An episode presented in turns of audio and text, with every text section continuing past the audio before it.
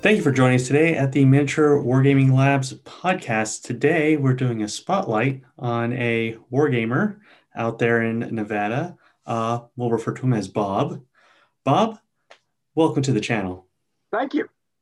Now, Bob, um, you were one of the individuals when I put out a call for questions out on Facebook. Um, you had a question responded back, and you actually talked about your wargaming collection and showed pictures and it was an astounding collection. It is like some someday I hope to grow my collection to that size after my wife leaves me, and I can I can surround myself in little toys. But well, you're did, a lot younger. You got a lot more time. well, um, how did you get started in wargaming? You know, it it it goes back to when I was in high school. Um, I always have been an avid student of history. I think is the way to put it. My father had an enormous history collection of books. And I think I started at a young age and read my way through them. And all of a sudden, I found this company called Avalon Hill. And they put out some early war games. And of course, I immediately scarfed them up. And at that point, I was addicted and fell in love. and so I played everything they had and everything I could get my hands on. Most of it solo because um, it was not a hobby in high school that most of my friends had any interest in whatsoever at all. So it took me a while before I actually found people that actually had my same interest and could actually play the same games.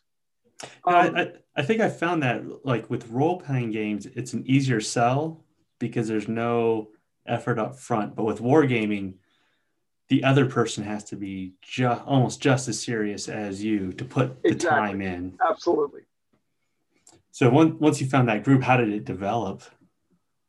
It, it developed for a while, very slowly, because right after I graduated from uh, high school, I got drafted into the United States Army and uh, sort of went off and, and did Army stuff and really didn't do anything in wargaming until I got into college after I got out of the Army. And in college, I got some friends and to know some people that were, you know, historians and, and avid history buffs. And one of them one day said, You know, I've got this collection of miniatures. I had this English Civil War 15 millimeter army. Would you like to play miniatures? I said, I have no idea how to play. Well, sure, why not? And that got me hooked. Right. Was that your was that your first step outside like the Avalon Hill series? Yes. Okay. Yes, sure was. As so, a kid, I collected the Airfix, you know, figures. Oh, okay. Of course, we did little games with them, but it wasn't really wargaming with any rules or anything. It was just having plastic figures. And I've always been addicted to toy soldiers. So that easily led me into miniatures. So we have right there, so historical English Civil War, 15 millimeter scale. Um, when did you start branching out? Because I think once you pick a line. I read, I read Chandler's Campaigns of Napoleon, which was my first book on the Napoleonic Wars. I now have a library of probably 80 or 90 books on the Napoleonic Wars. So it was an expensive, you know, uh, initial read. And from that, I said, wow, I wonder if you can play Napoleonic miniatures. And lo and behold, there were people out there that were playing Napoleonic miniatures. I think the rules at the time were Empire One. Um, that's the first ones I started playing. And that got me hooked into playing the Napoleonics. And of course, then I had to have my own miniatures. So I started to buy them. And I got involved with some friends of mine that were in Ral Partha back in the days when Ral Partha was, you know, doing miniatures. And I got a summer job from college being at the midnight caster for Ral Partha. Oh, wow. And I got my miniatures at cost. So all of a sudden I started to develop this, this collection of Napoleonic miniatures. And it has grown from those days to now over 11,000 15 millimeter Napoleonics. Well, so my first miniatures that I bought um, were Ral Partha. So Battletech, the old uh, metal ones. Right. And um, so the TSR, Dungeons and Dragons, did a 15 millimeter scale war game that Ral Partha supported.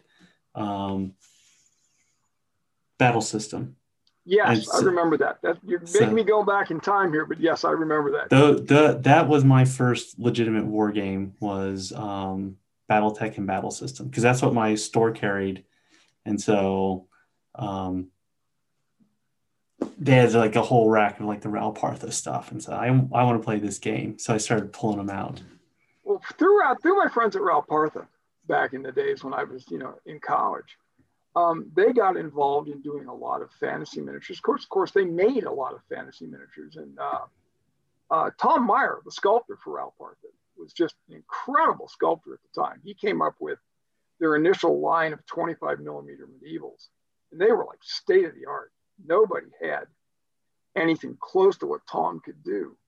And through him, I got playing, you know, 25 millimeter medievals and fantasy. And I think the first fantasy rules I played were the, the Gary is chainmail. You know, that yeah. was a precursor. Well, I still have yeah. an original copy of chainmail signed by Gary sitting on my shelf, and I'm told that's worth like four or five hundred dollars. of course, I'm never going to sell it. No. it's hard for me to part with stuff. I'm actually selling some um, Napoleonics now because I just have so many.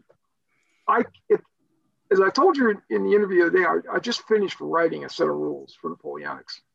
Um, I'm an avid game designer, and I've been involved in a lot of other sets that are out there. And eh, we're going to get them published at some point in the next year or two, I think, maybe. We'll see. But their scale is one to a 100. So I can do big battles with them, and I don't seem to need to put 300,000 Russians on the table. So I'm trying to get rid of a few that I don't need. Well, so what? Looking at how you approach the hobby, so you you obviously played historical. You've played fantasy. Is there like a balance that you have? Like one, like when you look at your collection, how do you break it out between, you know, I would let's say, say old that, fantasy, sci-fi versus historical? I would say the majority of my collection is historical. Now, that said, I have an enormous collection of Star Wars miniatures that is just sort of accumulated over the years. And I actually just pulled them out of the boxes a couple of months ago to put them up on the shelves. And I was shocked how many I actually had. I did not realize that I had 1,525 millimeter Star Wars figures. Oh my God. That's the early um, 2000s ones, right? Yeah, and okay. they're older ones. You know, they're newer ones. They're plastic ones. I have a you know a collection, and friends of mine were trading me them for other things that I had. So I just accumulated this enormous collection. Not that I'm ever going to probably ever use the whole thing on the field at any one given time, but I got into historical miniatures, believe it or not, to study history, and I felt by doing accurate rules on accurate terrain you could actually get a feel and a study of how the battle actually went and learn from that much more than just reading it in a book. And but then I enjoy pushing lead around the table too and rolling dice and, and getting beat or winning. Winning is of little concern to me. I just enjoy pushing lead around the table and having a good time with friends. Well, I, I found I, I found the game goes much easier if you don't win. Like everyone has. yeah, everyone has a good time. That's the key. of well, course, it's more fun to win than lose, but only a little bit. You know, so this this is a debate since you're in the historical side and you're doing. There's that chance for reenactment. Um, I know uh, Richard from Two Fat Lardies and the guys that do um, wargaming soldiers and strategies. Anyone who does historical wargaming talks about modeling versus simulation.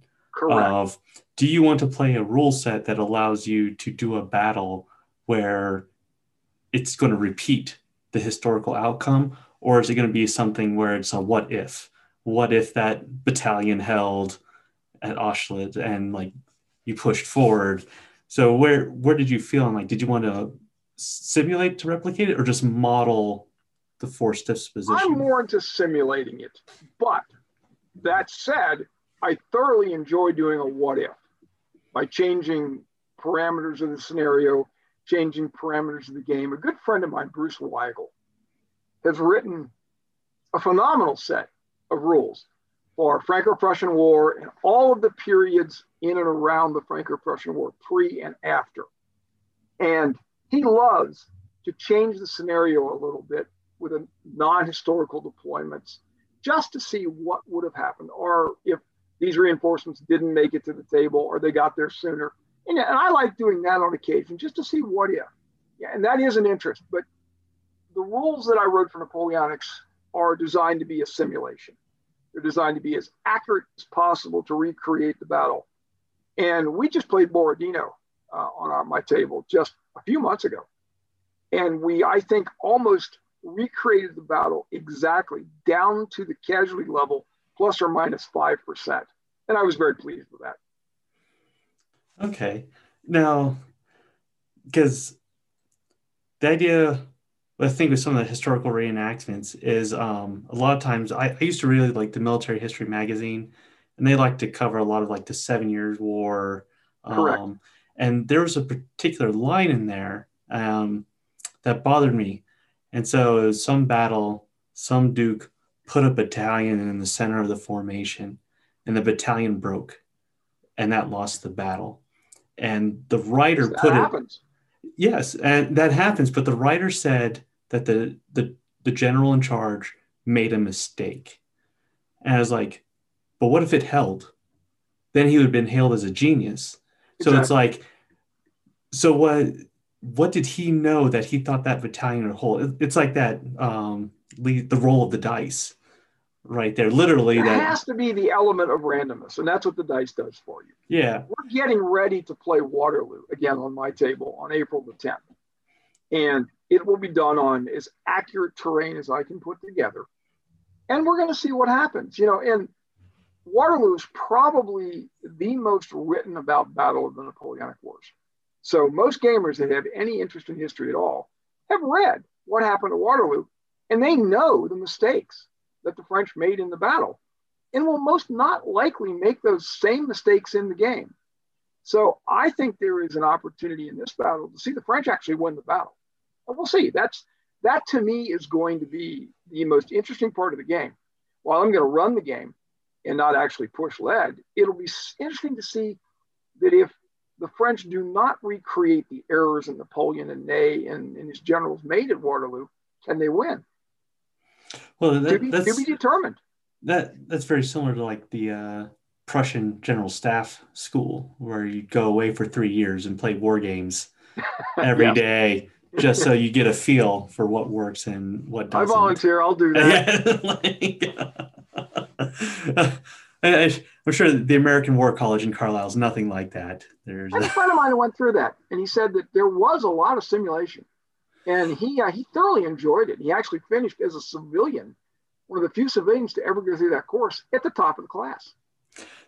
My my issue with like uh, war any of the war colleges in National Defense University, when you compare it to the Prussian, the, the Prussian was if you fail, you're done. Um, in the American oh, system, I don't every I want my career to be. Yeah, I have to roll a six here. I have to roll a six. Oh well, no, I didn't do you, it. You know, you had to show a mastery for your craft. The um, especially the National Defense University, that seems more like a club activity. I think it's more important how you do on the basketball team at, at Fort McNair in DC. Like, you know, yes. making sure you join the basketball team and you play well is way more important than your studies. I from what I've seen for a long time in the DC area, so I understand the DC mentality. And when I retired, I got, I was gone. I went west. so I, so I, I, used to live in the DC area too. We've we've talked about that. But mm-hmm. so, what was your store out there? Just gonna what what was your friendly local game store? There were several of them. Um, there was one right in Ashburn, and God's sake, I'm not going to remember the name of it. And it ended up closing. And then there was another one over in Chantilly. And again, it's been a lot of years and I'm old. I'm not going to remember the name of it. I had two.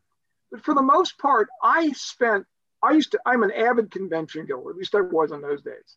And I went to Cold Wars, Fall In, and Historicon religiously every year. And I did a lot of my purchasing and a lot of my buying actually at the cons, either in the flea markets or, you know, through dealers I knew. And I got to know Todd Fisher fairly well. And he used to run a store out in Chicago that I occasionally would go out just to go to his store. And he gave me good deals. So that was a lot of fun. so how about something we haven't explained um, is how how big is your collection? I think you gave me like a quick inventory of um, what your gaming space your collection and how you store it because i think You I from from pure acquisition, you're at the top. Like you're you're a tier one. Probably in, as I said, I did an inventory of my Napoleonics just recently, and I've got between 11 and 12,000, just a 15 millimeter and I have an enormous collection of 15 millimeter Civil War, an enormous collection of 15 millimeter ancients, an enormous collection of 15 millimeter World War II vehicles, armies, you know, Japanese, Russian, British, American, Germans, uh, French, every major combatant I can put on the field. It the scale I play is one stand equals a squad and one vehicle is one vehicle. I can put regiments out there on the field uh, for that. I have 25 millimeter medievals, 25 millimeter fantasy, starships, fantasy, science fiction, Star Wars. I estimate I'm somewhere between 30 and 35,000 figures total. What so your game your space that you've dedicated to it? Can you describe that? Yeah, I, I it is. It's a large room. It's it's in Vegas. We don't do basements. The ground is made of That's- I, I found the same thing when I moved to Albuquerque because no basements. In in, Maryland, in Ashburn, yeah. Virginia, I had an enormous basement, you know, and I, and I miss that horribly because of the storage. I have room in my war game room for a 12 foot by six foot table that I can subdivide any which way I want. I have room for shelves all the way around the tables that hold 90% of my miniatures are now displayed in shelving cabinets. So I can that was the picture you sent me. That was like, I there are stores that don't have a space like that. no, they're not. And for the long and storage space is the number one issue. Underneath my 12 foot by six foot table, I store terrain boards because I have nowhere else to put them Okay. except in the garage. So just recently, if I was whining to a friend and said, I'm on a storage, he said, Why don't you put an extra shelf in all your cabinets, two extra shelves? I looked at it and said, I can do that. so all of a sudden, I got more figures up on the wall. And yeah, I have enough room in there to do darn near, and with the terrain that I build and all the terrain I have, I can do darn near anything I want to do and make it look good. Well, so you mentioned terrain building. So when you look at it, like, there's different aspects of the hobby. So there's buying miniatures. That's a fun Mhm. part. Just going to the conventions and Absolutely. just going down the table. Oh, yeah. Yeah. So I, I will tell you the last time I, I drive to DC now in New York for work um, when I've got to go out there, just because I don't, I have some issues. I had issues with flying, just people coughing I on you and sneezing. Yeah. myself. I hate it. and it's like it. it's faster but i can drive across and i can hit small local stores on my route out there what a great and idea. I may and then so i drive across the country stopping at little local stores because you can find like these real rural areas where you find out of print stuff that's What a been tucked on us phenomenally good idea. And I'm so going to try to go to Historicon this summer if they have Historicon this Yeah. summer. We'll see. And what a great idea. I'm retired. well my What a great when idea. I, when I came back and unloaded my car, my wife stood there as I have a three car garage bay. And I Uh-huh. basically parked my car in one bay and the third bay that's empty, I filled up with boxes I unloaded from my car. I'd like to say I don't do that, but we have a three car garage that we can get one car in because of me. I'm sorry to say. All right. So there's the buying side, the assembly, the painting, the playing, and also there's the other side that goes with it. So you made the point to me earlier that you are really hardcore and good at making terrain. Is yes, that I is am. that the part of the hobby that appeals to you most out of the others? Actually, it does. I consider myself a adequate war game level painter of miniatures, although I've gotten better over the years. And now with some of the washes and dips they have out there, it actually makes me look like a professional painter, which I'm not. so, a good friend of mine, John Hill, he was the original writer of Squad Leader, wrote Johnny Reb, Across a Deadly Field. John was phenom- probably the most knowledgeable person I've ever met on the American Civil War. I was his historical consultant on the Johnny Reb rules and Across the Deadly Field. And John was also a superb terrain builder and really taught me a lot of really interesting, good techniques. I'm not an artist, I'm an engineer. I do not initially come up with these techniques of how you use terrain, but if I see it once, I've got it and I can make it better. So I got into making terrain and I got into the point of actually selling the terrain at Historicon as a dealer, where I'd make small pieces of terrain, you know, 20, $30 pieces, cornfields, wheat fields, hills, you name it. Oh, I build boards. Uh, I've built enough boards that I don't have room to store any boards anymore. I did first, I built board uh, eight by six, first day of Gettysburg. I did an eight by six, the Red October Steelworks at Stalingrad, and that took me six months to finish. And that's how detailed that was. That was the most detailed, most difficult piece of terrain. I built everything from scratch, all the buildings, all the terrain, all the rails, and then I cast molds of them and cast them out of water putty and and everything. And I, I just have gotten to the point where I really like to do that. You know, where I take the uh, hard cell foam and I sculpt the, the actual contour lines actually in that and lay that out. Then I'll take water putty and go over that. Then I'll take flocking and put paint down and put the flocking down. Add more with spray glue, seal the whole thing, lay the roads down, drill little holes in them to put the trees in with little white, you know, pieces of pipe so the trees can come out and put in. And oh, okay. all these techniques I've learned how to do from other people. So the so the thing I found with terrain is terrain is the thing that makes so when you lay out your board, so I use a lot of mats, okay, just for storage purposes. Okay. And then you put terrain on it and you put your army on it. Terrain for anyone walking by is what sets a normal table apart from an outstanding table. Exactly. It's so, eye candy to a certain point. I call it sometimes, you know, wargaming porn almost. People will come oh. by and just, oh my God, how did you do this? And you know, I'd say I'd love to tell you, but it's really involved. You know, catch me later at the bar, we'll have a drink, and I'll tell you how to do it. But oh. it it it just it makes it come alive. It just leaps out at you and says, "Play with me."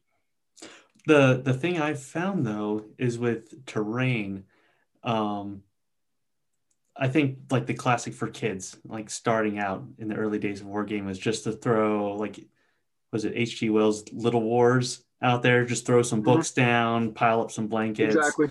take the old 54 millimeter uh, tin soldiers and push them around. That doesn't really give you the immersive illusion out there. It does but not. If you want to do it right, you're looking at doubling your storage requirements. I'd say that. tripling. Almost, yeah. For what you need, um, especially once you change scales. So I, I have a lot of like six millimeter BattleTech, 15 millimeter Team Yankee, bunch of different 28 millimeter from historic to modern wargaming to sci-fi, fantasy, futuristic, and then um, there are some scales that push into the 32, 35, or even 40 millimeter ranges. And so it's like you really can't support terrain for each one of those ranges, each one of those themes, unless you've got like a warehouse. So how do you manage that? Uh, not easily. I try to make stuff as modular as possible. It can be used through different periods. For example, I'll make wood pieces to be used for 15 millimeter, and they can also be used for 25 millimeter. I try to do a happy medium between that. Okay. Now, I'm just now getting into 28 millimeter Warlord plastic American War of Independence. And like anything else, I don't do anything half measures. So I'm probably going to end up painting 1,500 figures at least of this. And I realize that I don't have a lot of 25 millimeter terrain.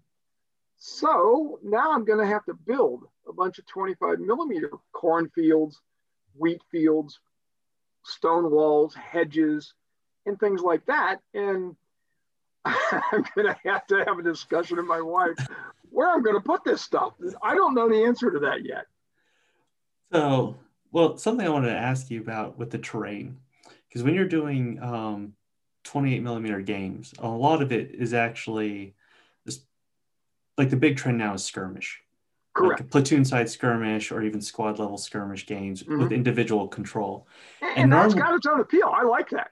Well, you know, the 28 millimeter size terrain, um, since we do a lot of 3D printing, there's even um, the company that does 40 millimeter scale. They actually do the terrain at a 28 millimeter scale. They just cheat. Well, they just cheat the um, sizes of the doors and the windows. Okay. And the rules of the game don't actually call for you to go inside the building. So the building Okay. is just, so this is Marvel Crisis Protocol. So even though it's a 40 millimeter game, all their terrain is set at three inch height levels, which is a 28 millimeter scale. So you can run everything from 28 to 40 millimeter on their terrain. I'm going to have to look into that. That's interesting. I know that I use, when I do my Napoleonics and I do American Civil War, it's a 15 millimeter, but I use 10 millimeter buildings simply because they look much better. Because, for example, in a, in a war game, a scale of one figure equals 100. When you have an actual 15 millimeter building that's the 15 millimeter scale, it looks too big. So I found by going to 10 millimeter buildings, and John Hill taught me how to paint them. He taught me how to use ink to do the buildings, and they look they work much better, I think, than the actual 15 millimeter scale. Well, because that, that's the issue is like with the skirmish, there's a one for one, but when you shrink Correct. down in sizes, you're actually moving up in body. So you're doing battalion, brigade, Or regimental. regiments. The, the game Yeah. that I'm getting ready to run Waterloo, um, I had to model Hougoumont, and in Hougoumont they have an orchard, and the orchard is about 100 yards long by about 60 yards wide. Well, in a scale of one inch equals 80 yards, that comes to about an inch and a half by an inch. And you cannot model that in that scale. So you have to sort of build that into the Hougoumont complex and say, yeah, the orchard and everything's in there, but that those three buildings surrounded by that wall, that's the whole complex. And that's what you have to do. because that, that's what I've seen with a lot of the medieval or Napoleon, especially the Napoleonic games, of where you might have multiple like rural French villages, Right. and it's like, well, there's three buildings. That's for that village. It's just as the forces are an abstraction of a real regiment, the Mm-hmm. buildings are an abstraction of a real village. You have to. It's what I use in the rules I did. I use building complexes. This building has this this town has three sections, comprised of maybe two buildings per section. Each section is fought over as a section, and it makes it much easier to do and a lot easier to abstract the buildings. But it still looks pretty good. It looks like a real village. So we've talked about the hobby part, but something I'm interested in is that you know, once you've done this long enough, you push either you push into it deeper. So you either start making money off your hobby, not a lot, Not a lot. Really? Not a lot. well, um, my other uh, co-host on the show here, Brian, he, he works at a game store and he has a side. He deals bits and cards and other the Mhm. accoutrements that go with the game, and he makes a little nice little side business of that. I've done some similar stuff in the past, but you've actually done game design. So how did, why, and how did you get into the game design aspect? I originally got into the game design because when I wanted to play a given period, and I would then buy up different rules of that given period. And being a rule snob like I really am, I'm sorry to say, I found a lot of them I didn't like. So to play the period, I felt that the way I wanted to do it historically, I had to learn how to write the rules. So that's how I got into game designing. And then through the through John Hill, I worked with John on game designing Johnny Reb. I worked with John on game designing Across the Deadly Field. And I've done several others. I wrote the World War II rules I play, I wrote myself with the help of several other individuals who were very, very knowledgeable in the period. And the Napoleonics, I wrote with the help of Matt Delamater, who published the original Legacy of Glory Napoleonics. That this, this is just a follow on and a takeover to that. So that's sort of how I got involved, although I don't as much like writing rules because it's a long term, very involved, time intensive project. I'd much rather find a set of rules I like. Like I just found a lot of the Osprey rules are out there now. Like we played Zona Alfa, simple set of rules. Big- what a hoot! Yeah, What big, great fun. yeah. That We just that picked- Go ahead. I'm sorry. no no. I have to say that is probably one of the best games I could think of introducing someone because Oh, it's absolutely. five five. Here's a fifteen dollar book. I'll give you five figures, Yep. and you're ready to go. You can run a ready to go. full. Now I lay out some real what I did in Zone Alpha. I moved it to Nevada. I said, well, you know, something went wrong at Area 51. They seem to have been holding some aliens hostage, and the aliens tried to rescue.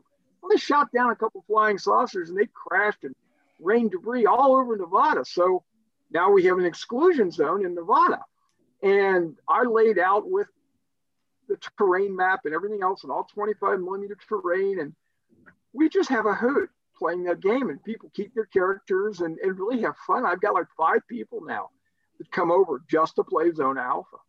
And it can be played in a few hours and we play a couple of games and have a great time. It, you know, Osprey just came out with um, Patriots and Rebels, which is yes American War of Independence. And we played our first games of that just a couple of weeks ago. And I had a wonderful time.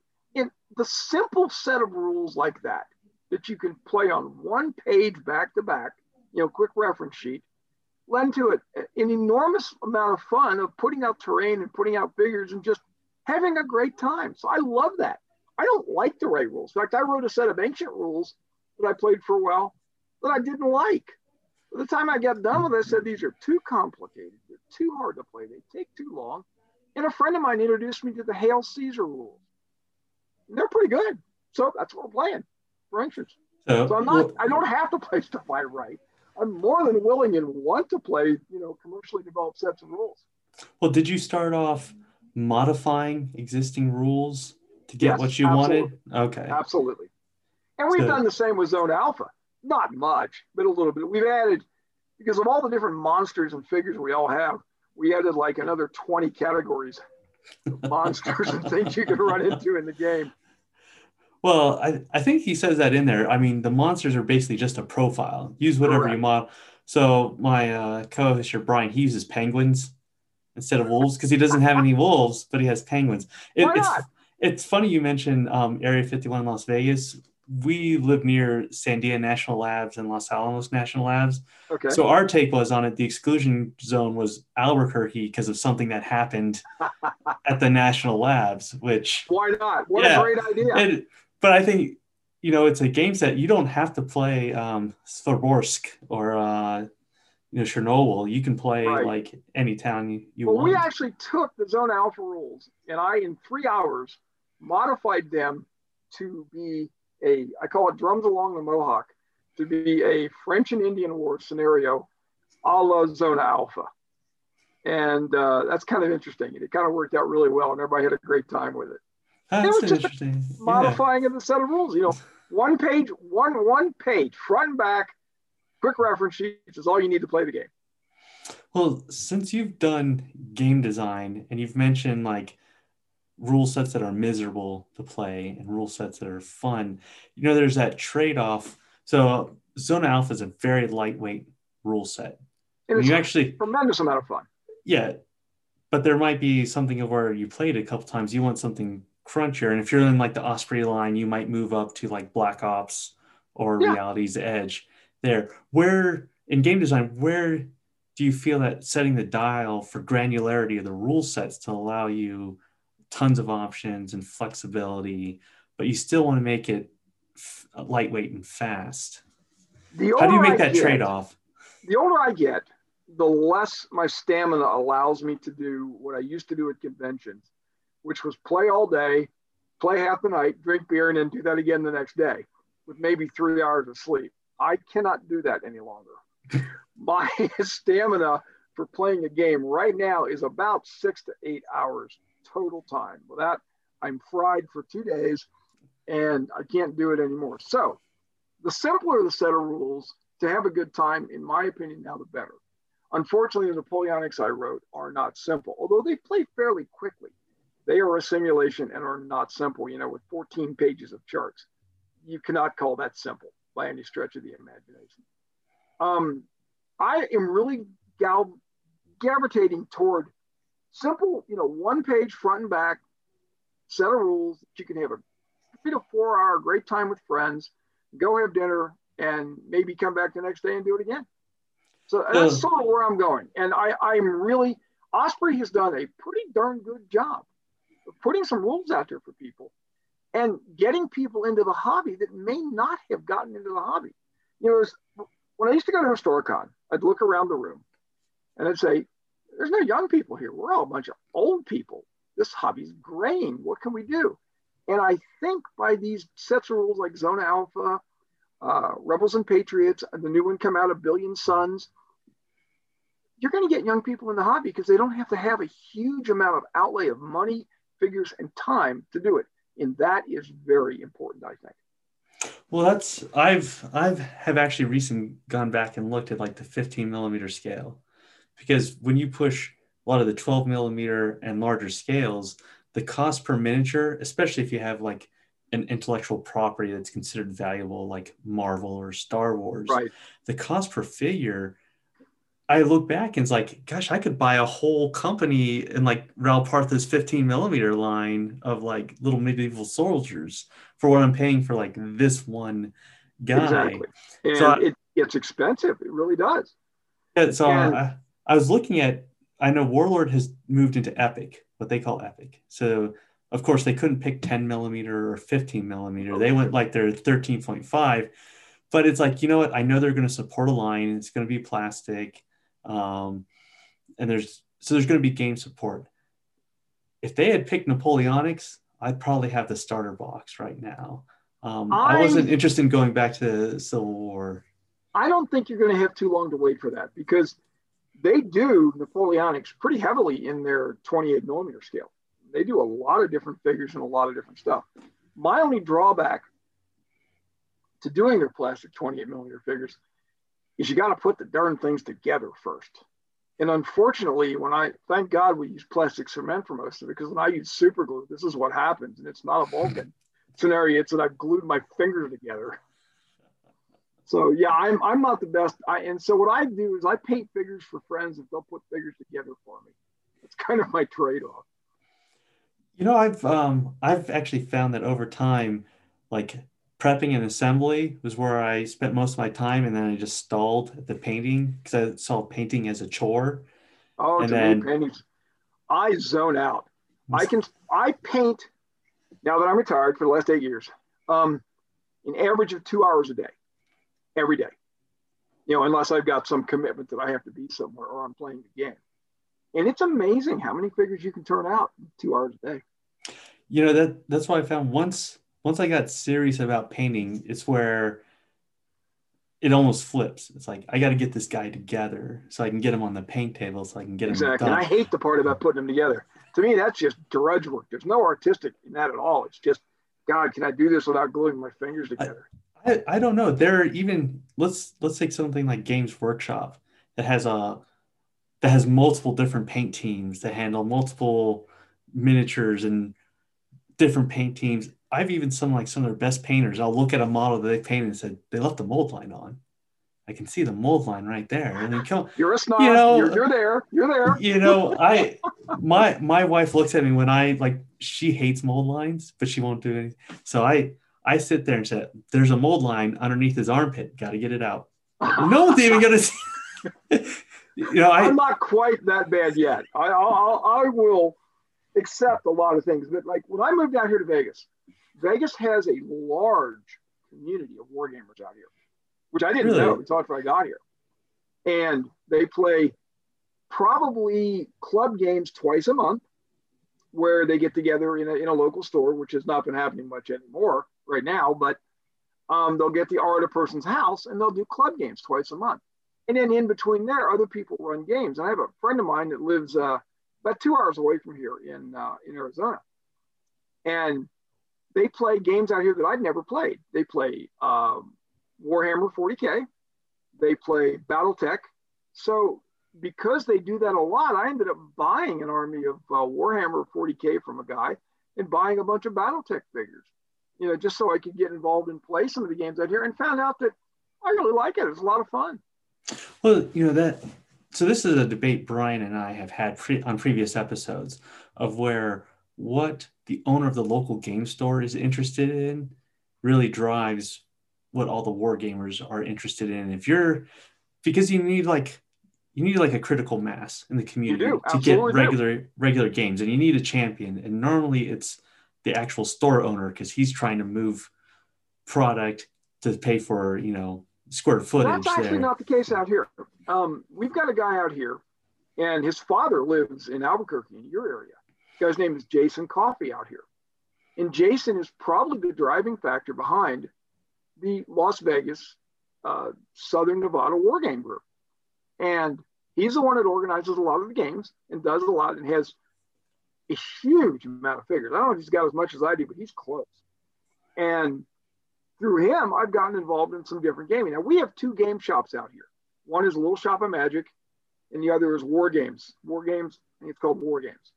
And they both, before COVID, held games constantly, had tables for gamers to play. And you could go in there and just do pickup games, you know, and show up, you know, and the owner, oh, sure, yeah, table five in the back. Oh, you can have it today. Or you could schedule the game. And I'm hoping when, you know, COVID runs its course to a certain extent, we can get back to that because I miss that. And that really helps the gaming. That's how I first got involved with the gamers out here was I went to the war game store and said, anybody come here to play games? He said, well, the historical guys show up on Tuesday night. So I showed up on Tuesday night and voila, I'm into the gaming group. Well, you know, uh, something I appreciate about moving out west is um, so in the DC area, game stores inside the Beltway were non-existent. They, they are non-existent hardly. Yeah, so they were only outside the Beltway. So the biggest store yes. I ever found was in Annapolis. The other places are um, I know the store. up in Ashburn. Um, right. There, or you might have to go out to Glen Burnie near Baltimore. But I lived it was, in Ashburn, so it was easy to go. Yeah, but it, I'll tell you what, if you live in Southern Maryland, St. Mary's or Prince George's County, um, there is nobody. For, There's nothing there. You no. you pick a direction, you're going to be driving for a while to get anywhere because you know a six foot by four has become like the standard wargaming table. Now, Games Workshop's tried to disrupt that and play right. around with some of the sizes. But no matter what, every store who's out there, if you want to run bolt action, any of the flames of war, there's they're still timed at six by four uh, table, and so that right. requires a store to have more than one of them. So like the type of situation you're calling for, it's like that requires a dedication to uh, square footage. Now the little shop of magic out here does a phenomenal job. They've got like 15 tables they can run games on. You know, the store's huge, and he's got a good selection. And granted, you know, it's I always tell people, you know, support your local game store as much as you possibly can. Yeah, anybody can get it online. You can order it mail order. But if they've got it at the local store, you know, buy it, buy it there because this guy's providing us a service that I I'm missing now that it's not there because he's not able to hold games there because of COVID. And I really miss that. And I would not like to see that go away. We actually had a game store here go out of business where we played there. He had like seven or eight tables and that we sorely missed that after he went out of business. Yeah, I know. Um, here, there's basically you can divide the city into three parts, and there's a game store in each part, and each one has a different focus. But it, it, so COVID had made the store with the largest gaming area.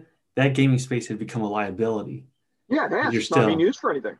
So, like the store that was in between, because hobbying has become huge, and board games become huge. They had a small enough gaming space, but still big enough that they could just put turn that into stock space.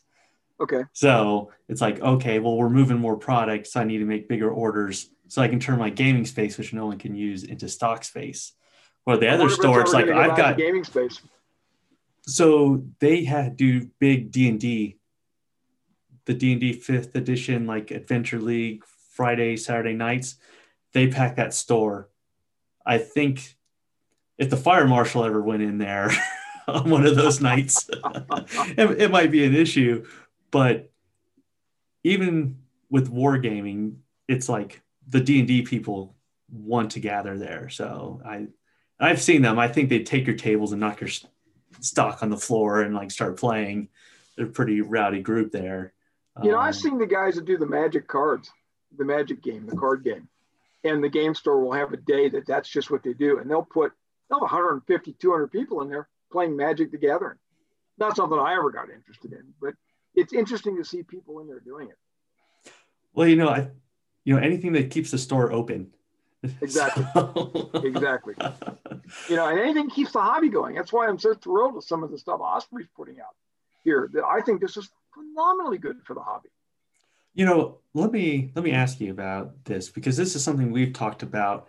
Is sometimes uh, fatigue with a certain product line or a certain era. Um, how do you know when to exit? When you get tired of doing it, when it becomes boring, when you don't, when you do not get excited to play a game. For example, I'm excited about Waterloo coming up on April the 10th, and putting everything together for it, and getting it ready. excuse me, and having some friends drive in from California to play it. But you know, that's a lot of effort to do for a game, and I have to be excited and want to do it. And when I get bored of something and I get tired of doing it, I just move on to something else, and then I'll circle back, you know, and play that again when I get excited about it again. Now, do you liquidate your collection? Because that's what Oh, God, Brian. no. I'm God, okay. So I'm a saver. So even if I'm not using it, it just goes into a box and Yeah. gets stored for later. He exits out completely. Wow, So that can like- get expensive and get to be pretty time intensive if you want to get back in it. Yeah, I, I, I don't get rid of anything except lately I am selling off some Napoleonics just because I have to. And and, and the wife says, "Well, what are you doing with the money? Buying more miniatures?" Yeah, it's like it, feed, it feeds itself. It's well. So let me ask you: Have you ever gotten tired of a company or a game system? Because normally, the way they make money is by getting you to buy new stuff, and so it's like buying expansions, buying the next. You know, now Napoleonics you could go on forever because you know the buttons change over the decades and like little I'm going to wear my hat sideways. Now I'm going to wear it front to back, depending on the fashion of the time. So you could get away with that, but do you ever get I- tired of that? Um, I don't know if tired is the right word to use. For example, let's take Warhammer 40K. Um, if I was starting out right now to go out and buy all the stuff I needed to play, let's say, the Death Guard in Warhammer 40K, that would get expensive. The cost of these figures has gone up dramatically over the years. And I think that sometimes the companies get to be a little bit fanatical, like if they have a tournament.